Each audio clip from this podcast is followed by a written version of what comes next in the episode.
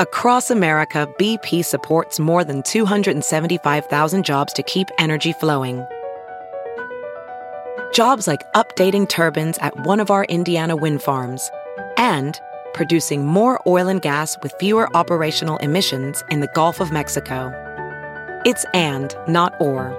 See what doing both means for energy nationwide at bp.com slash investing in America. Have you heard you can listen to your favorite news podcasts ad-free? Good news. With Amazon Music, you have access to the largest catalog of ad-free top podcasts included with your Prime membership. To start listening, download the Amazon Music app for free or go to amazon.com slash ad-free news podcasts. That's amazon.com slash ad-free news podcasts to catch up on the latest episodes without the ads. A renowned expert says that our map is a model for the nation when it comes to minority representation, a model. And I said all along that diversity is the strength of Illinois, and any fair map has to truly reflect that diversity. Hi, everybody. I'm Fran Spielman. The Speaker is in the House, figuratively. My guest this week is Illinois House Speaker Chris Welch. Mr. Speaker, thanks for joining us from your district office. I believe it's Hillside, right? Uh, Westchester. Uh, and oh, Westchester. I stand corrected.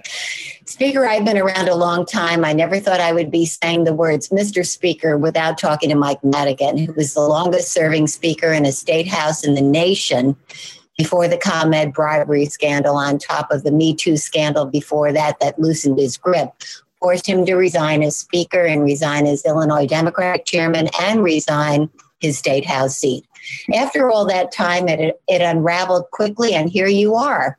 You've just come off your very first spring legislative session. How do you think you did? What are you most proud of? Well, I think we had a very successful session, and uh, I'm most proud of the fact that we got it done. We got it done working in collaboration and partnership our caucus uh, priorities were were passed, uh, and we'll be heading to the governor's desk. We've got a budget that's responsible, balanced, protects our most vulnerable, really deals with uh, people's issues that rose during the midst of a global pandemic. Uh, we got ethics reform done. And I told you when we talked earlier that it's important that we rebuild trust in the legislature. And I'm really proud of the fact that we were able to deliver that in my first session, along with, for me, term limits placed in our rules and term limits that we passed in a bill over to the Senate. And I'm hoping that at some point we can get that to the governor's desk as well. But there's so many great accomplishments, and it, it was definitely not done alone. It was done in collaboration and partnership with so many good people. If you learn nothing else from Mike Madigan, who was a political mentor to you, it's that when you have the gavel, bang it. When you have the power in the form of a supermajority in the House, don't yield that power, use it. You certainly did that, particularly when it comes to the new map of legislative district that forces something like eight or nine incumbent Republicans to compete against each other in redrawn districts. Why did you do that, and was it fair? Well, let me say this a renowned expert says that our map is a model for the nation when it comes to minority representation, a model. And I said all along that diversity is the strength of Illinois, and any fair map has to truly reflect that diversity. And a, a renowned expert says it's a model for the country. And so I think that's fair. I also think it was extremely important to meet our constitutional deadline. Republicans wanted us to come to gridlock. They wanted us to come to gridlock so that they can force us past our June 30th constitutional deadline and take their chance at a 50 50 flip of the coin. Uh, and we weren't going to do that. We weren't going to allow the party that stands for voter suppression uh, to have a 50 50 chance at drawing the maps. Uh, we just weren't going to do that. So that was the proper time to use our power.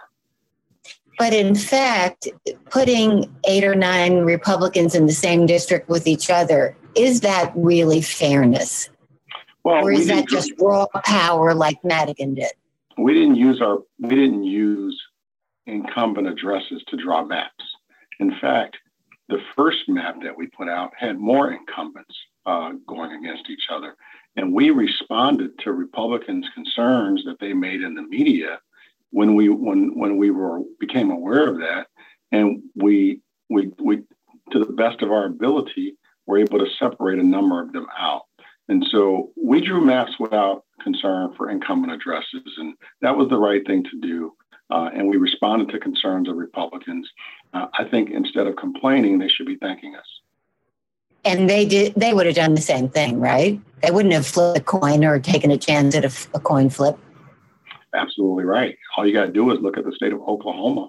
Oklahoma has a very similar constitutional deadline in their constitution, and their legislature passed maps and put them on the governor's desk uh, using ACS data, similar to what we did here in Illinois. You also remapped the Illinois Supreme Court districts for the first time in 60 years in a way that will help Democrats retain their majority on the state's highest court, even after the defeat of the man branded as Mike Madigan's favorite judge, Tom Kilbride. Why did you do that? Well, the Supreme Court was about equal representation. If you look at those districts, they hadn't been redrawn since the, the 60s, well before I was born. And if you look at the, the makeup of each of those districts, the population numbers were just completely out of whack. And this was about equal representation. And uh, uh, once again, uh, we drew maps that we thought uh, would, would, you know, be fair and equitable. And I think we achieved that with the Supreme Court.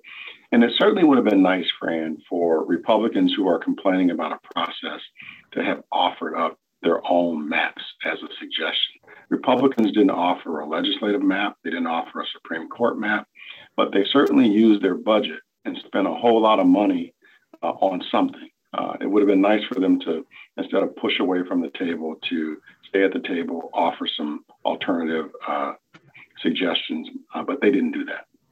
And yet, House Republican leader Jim Durkin says you took care of your own members right out of the 65th and Pulaski playbook. That's where Madigan's political headquarters is located. You know, I actually helped many Republicans too. Uh, and, and, Jim knows that he and I worked together on a, a, couple of items, particularly toward the end there. A number of his members uh, uh, know that I worked with them directly. They came to my office Many of them said they had never been in the speaker's office ever before. And certainly many of them will tell you they've never seen uh, Speaker Madigan show up at an open house in a Republican district. Um, you know, we're doing things to show that it's a new day, that bipartisanship is important. Uh, is there more to do? Certainly, there's more to do. And I, I look forward to uh, continuing to uh, reach out to my friends on the other side.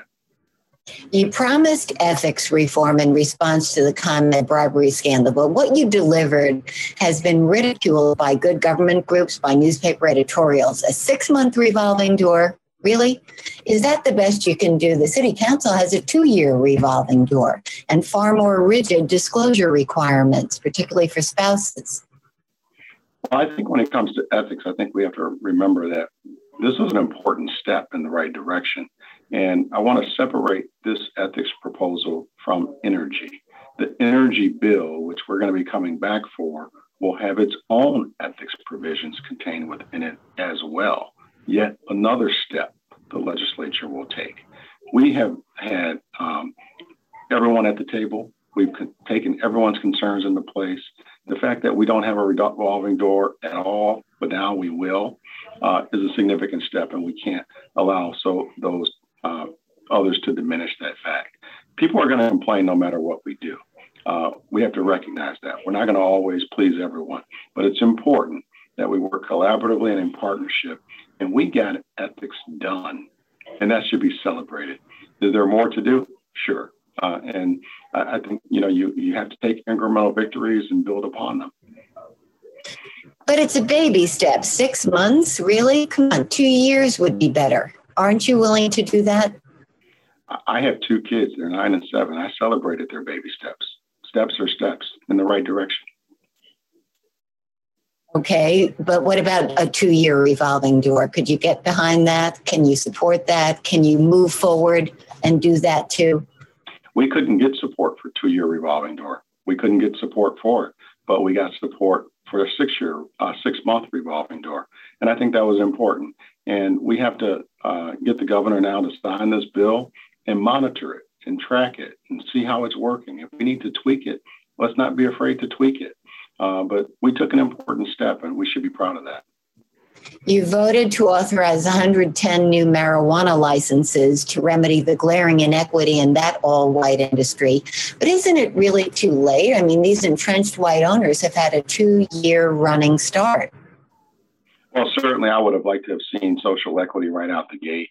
Uh, but I don't think it's too late. I think this was important trailer legislation. Representative Ford did a heck of a job. Uh, former Senator Toi Hutchinson in the governor's office worked with us to get it done. I'm proud of the, proud of the fact that we were able to get this done um, uh, during my first session, Speaker. And I do believe that this trailer legislation is going to help correct some of the wrongs that have occurred, uh, and and social equity is right in front of us. You still haven't authorized places where people can go to smoke or consume marijuana products, kind of like bars. What about doing that? Isn't that long overdue also? Well, you know, I, I, think we, we have to always be open to listening to new ideas and, and, and being uh, considerate of it. And so I'm sure that we are not done considering cannabis legislation. Um, you know, but the first and foremost, the priority this session was to address the issues with social equity. Uh, will there be other things that we look at uh, in the coming months and years? Absolutely.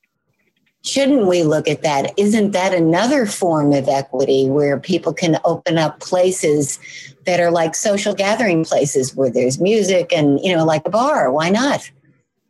I, I think it should be talked about. I think it should be considered. I mean, I, I'm not disagreeing with you, Fran. I think that um, that's a great idea that should be uh, completely considered with all the parties at the table, uh, and certainly may be a part of a next step when there is a next step. Why do you? What do you like about it? Exactly what, exactly what you said. I do think it's a, a, um, a form of social equity. Uh, it's also um, something that I think would would help our, our local economy. It'll help many small businesses, um, you know, and it's something that really should be considered. Uh, I have uh, uh, locations in my district uh, that are similar when it comes to cigars. Um, and so, should we at least be talking about and considering this for a product that we've now legalized here in the state? I think we should at least be talking about it. You also approved a state budget just hours after it was introduced, covering City Hall all these years with weeks of City Council budget hearings. I have never understood how the legislature can do that. In any event, the budget was bailed out by an improving economy and the use of two and a half billion or so of the eight billion avalanche of federal stimulus fund only for one time expenses. You also authorized something like $655 million in business tax hikes that Governor Pritzker likes to call closing corporate loopholes. What happens to the other 6 billion or so in stimulus funds? How will that money be spent? Well, we're, we're, we're, we're planning. Uh, we can use these funds over four years. I think it was important and maybe a surprise to many that Democrats didn't spend all of the dollars all at once. But we're planning, we're being fiscally responsible. And we spent about $2 billion of it this year. Uh, and we're going to use about 6 billion of that over the next three years. Uh, and we are hoping that with that, we're able to address uh, key issues year after year, uh, but also continue to improve uh, our fiscal standing here in the state of Illinois. I think it's important that we paid off uh, down debt. I think it's important that we're meeting our pension obligations, but I think it's important that we were able to do all of that while also funding key priorities uh, and also using that that first two billion dollars of ARPA money to put it out into the communities to address many of the issues that we know came to light in the midst of COVID 19. But I also think it's equally important that we look to next year and the year after and the year after that, uh, something that uh, we should be proud of. Earlier this session, you approved criminal justice reform. Now you've approved a trailer bill that weakens some of those reforms at the request of the chiefs of police. What did you do there and why? I think number one, this was a commitment the sponsor made after passing the historic criminal justice reform. You know, in, in this business, your word is everything, you know, and I, I always encourage my members to keep their word. Uh, we have a very diverse caucus with different opinions on how we get this right. Uh, and he, he made a commitment to our caucus members and he kept that. I'm proud that we, we got this done, uh, but we will always be committed to making things stronger and better for the state. Uh, and that's why trailer legislation is important because you know you're not going to pass something and and and not be flexible after you see that uh, issues uh, still exist. Uh, so yeah, always have to you know keep an open door, be accessible, listen to the concerns that are being brought to you, and address them when you have the opportunity. And that's what we did here. In the category of unfinished business is the elected school board, a phase into a 21 member board that Mayor Lightfoot calls unwieldy.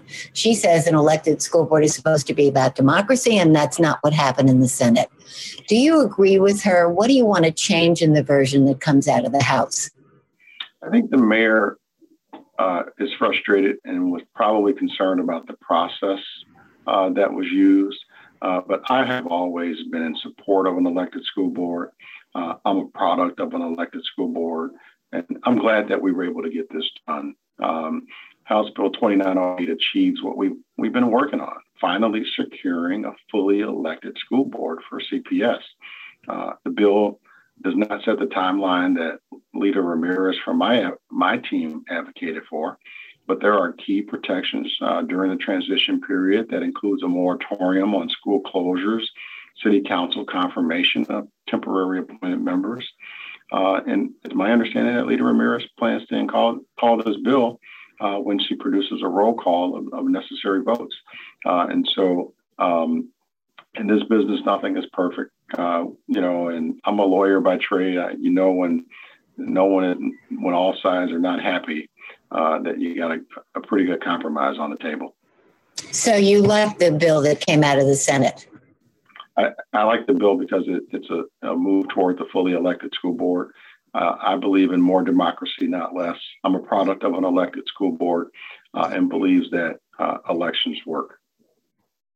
And the mayor's claim that it's too big, that it'll uh, uh, preclude parents from serving because it doesn't have spending limits. You say what to that?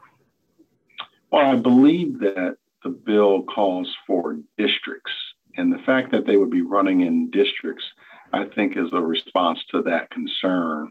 Because if they were running citywide, I can imagine that those elections would just cost uh, an, a ridiculous amount of money. Uh, and so, again, uh, I think it's a compromise. Is it perfect? Probably not. Um, but it's a compromise. And I think that uh, um, I'd like to talk to the mayor and get more thoughts from her and see if there's ways of tightening it up in the future. But you you think you, the House is going to pass a very similar version, if not this version? Well, I know Leader Ramirez and, uh, would like to call this version, and uh, what we do in the House is we'd like to confirm our roll call first, and so I don't want to get ahead of the process. Uh, she's working on her roll call, and um, you know if she gets there, we will likely call the bill. The mayor's been at loggerheads with the Chicago Teachers Union, one strike already, a threatened uh, other strike that was averted uh, with in negotiating a reopening agreement after the pandemic. Are you worried about the Chicago Teachers Union, which is a very savvy union with with uh, big coffers, dominating elected school board races? Well, I think the Chicago Teachers Union should be concerned with who else may possibly dominate school board elections because there's there's folks that are not going to just roll over because you have an elected school board. Uh, you have uh, charter schools that are very well funded by their organizations, and you have business groups that may want to chime in on elections. Hey, I'm a product of an elected school board. I know all of the interest groups that get involved in elected elected school board races, and uh, teachers unions don't always prevail. Uh, and you're talking about 21 member school board with 10 of those seats being elected, um, and they're going to be elected from districts. Uh, I don't think you can safely assume that the CTU is going to win all of those seats. This elected school board legislation was only the latest in a string of legislative defeats for Lori Lightfoot. The legislature also approved a firefighters pension sweetener that saddles the city with hundreds of millions in additional costs. The legislature has done nothing to help the city confront its own $30 billion pension crisis. Nothing to approve her request for a graduated real estate transfer tax, broaden the sales tax to include professional services, a state takeover of city pension funds that she once proposed, nothing to approve a tax on retirement income or a constitutional amendment to change the pension protection clause. What are you, as Speaker, prepared to do to help the mayor with her pension problem? Well, I think first and foremost, uh, the mayor, I think, had a pretty good session. Uh, there are a number of proposals that the mayor's team brought to Springfield uh, that made it across the finish line, uh, extending the TIF uh, for one of the CTA lines was very important to the mayor. and we got that done for her. That's going to be a significant economic boom for the city of Chicago.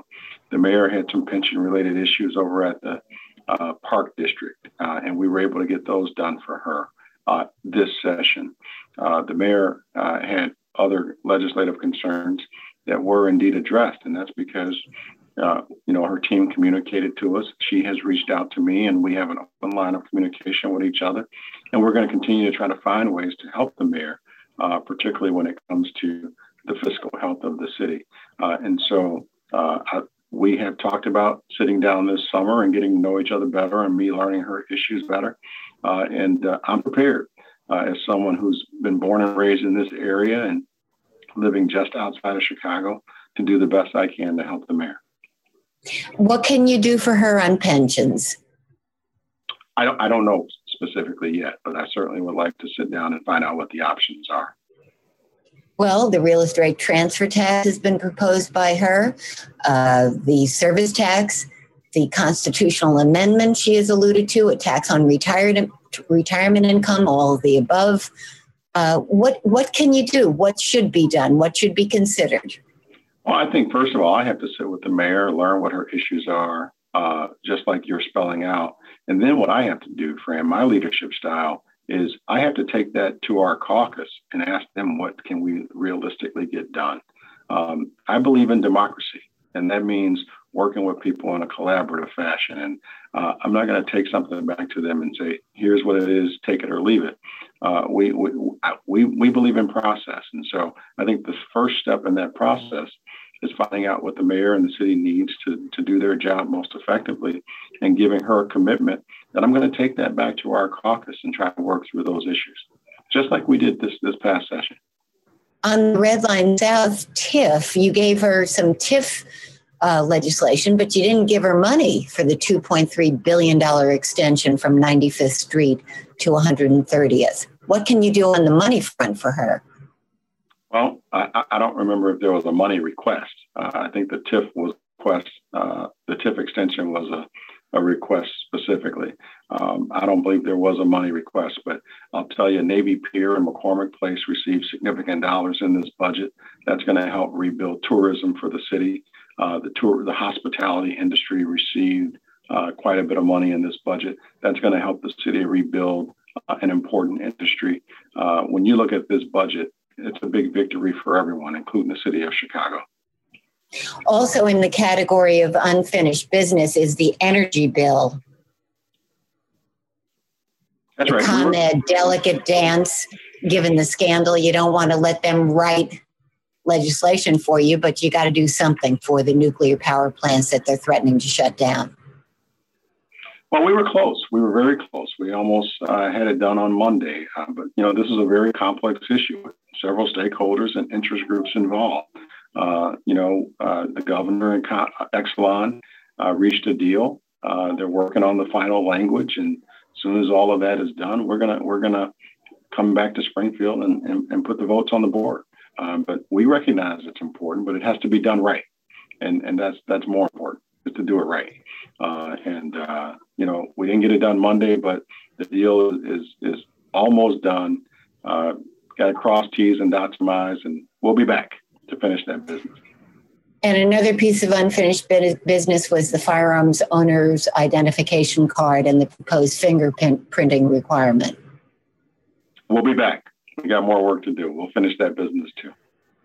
Before we let you go, why did you give Lori Lightfoot 50 years to replace lead service lines that carry drinking water into homes?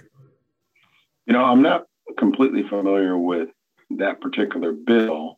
I know um, Lamont Robinson, uh, Representative Lamont Robinson from the South Side, was very passionate about that issue. I wasn't involved in those negotiations. I know that can be a very costly uh, endeavor to do, um, but it's going to get done. I also think that when we find out exactly what um, the federal government is going to do in, in its next um, uh, infrastructure bill, I believe lead service, lead pipes is going to be a top priority for the uh, Biden Harris administration. We can always do a trailer bill in that regard too. Uh, so this was yet another one of those steps, Fran, and it's a step in the right direction. Speaker Welch, thank you for your time, sir. I know you're a busy man. Hang on to that gavel tight, and we will see you all next week. Thank you so much. Take care.